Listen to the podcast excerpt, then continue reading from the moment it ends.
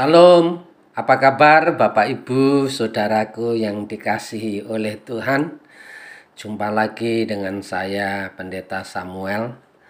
Izinkan saya sharing kebenaran firman Tuhan di kesempatan ini yang saya ambil di dalam Mazmur 25 ayat 14 sampai 16. Demikianlah kebenaran firman Tuhan itu. Tuhan bergaul karib dengan orang yang takut akan Dia, dan perjanjiannya diberitahukannya kepada mereka. Mataku tetap terarah kepada Tuhan, sebab Ia mengeluarkan kakiku dari jaring, berpaling kepadaku, dan kasihanilah aku, sebab aku sebatang kara dan tertindas. Ibu bapak saudaraku yang dikasihi oleh Tuhan Di kesempatan ini saya beri tema dengan bergaul karib dengan Tuhan.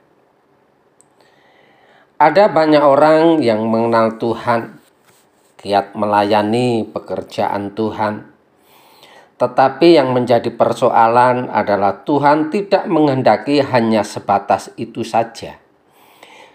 Dia ingin supaya kita hidup bergaul karib dengannya.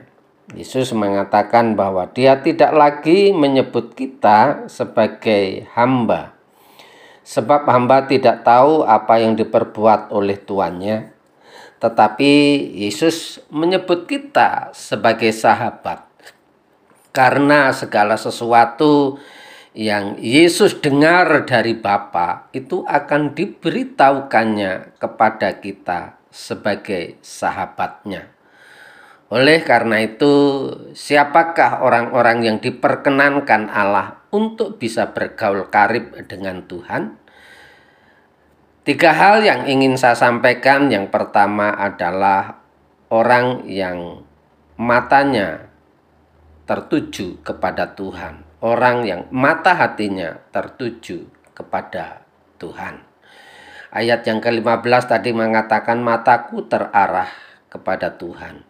Artinya adalah selain kita mendekatkan diri kepada Tuhan, tapi juga kita harus memiliki atau memfokuskan tujuan hidup kita kepada perkara-perkara rohani sehingga segala masalah yang terjadi tidak membuat Allah jauh dari kita atau Allah tidak menjauh dari kita. Sebaliknya, membuat kita semakin dekat kepada Tuhan.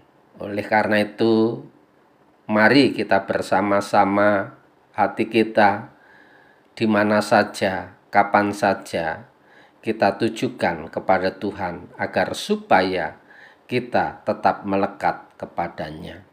Yang kedua, kita harus menyadari kelemahan kita atau keterbatasan kita. Ibu, bapak, saudara yang dikasih oleh Tuhan, sahabat podcast janji.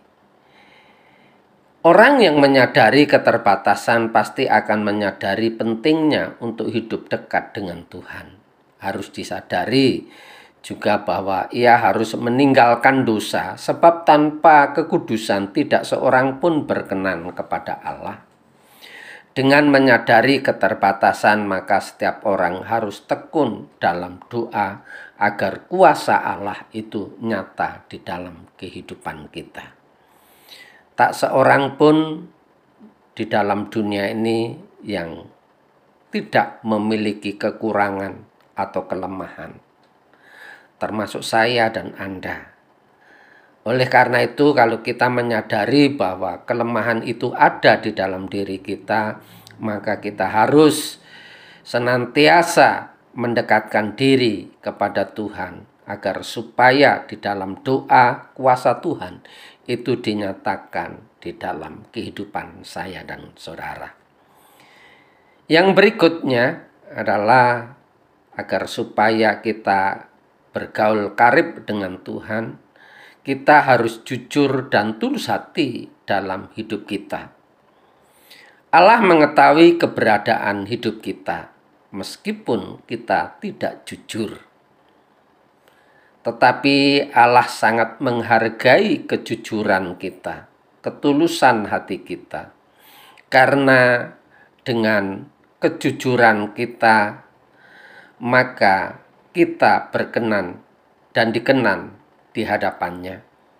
Lebih dari itu, kita harus memiliki ketulusan hati di dalam mengikut Tuhan, mengiring Tuhan karena Tuhan tidak pernah mau berhutang kepada kita.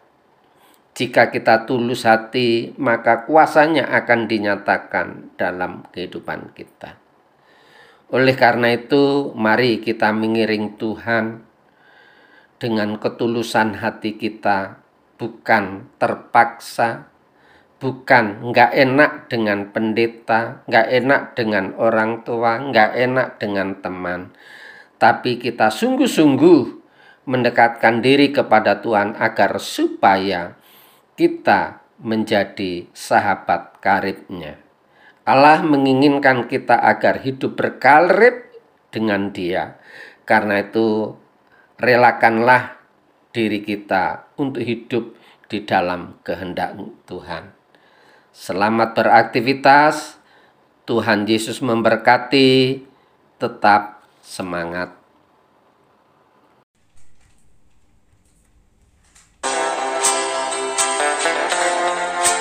Sampai jumpa esok hari. Damai sejahtera dari Allah Bapa, kecintaan dan kasih karunia Tuhan kita Yesus Kristus, persekutuan serta penghiburan Roh Kudus menyertai kita sekalian mulai hari ini sampai Maranatha Tuhan Yesus datang.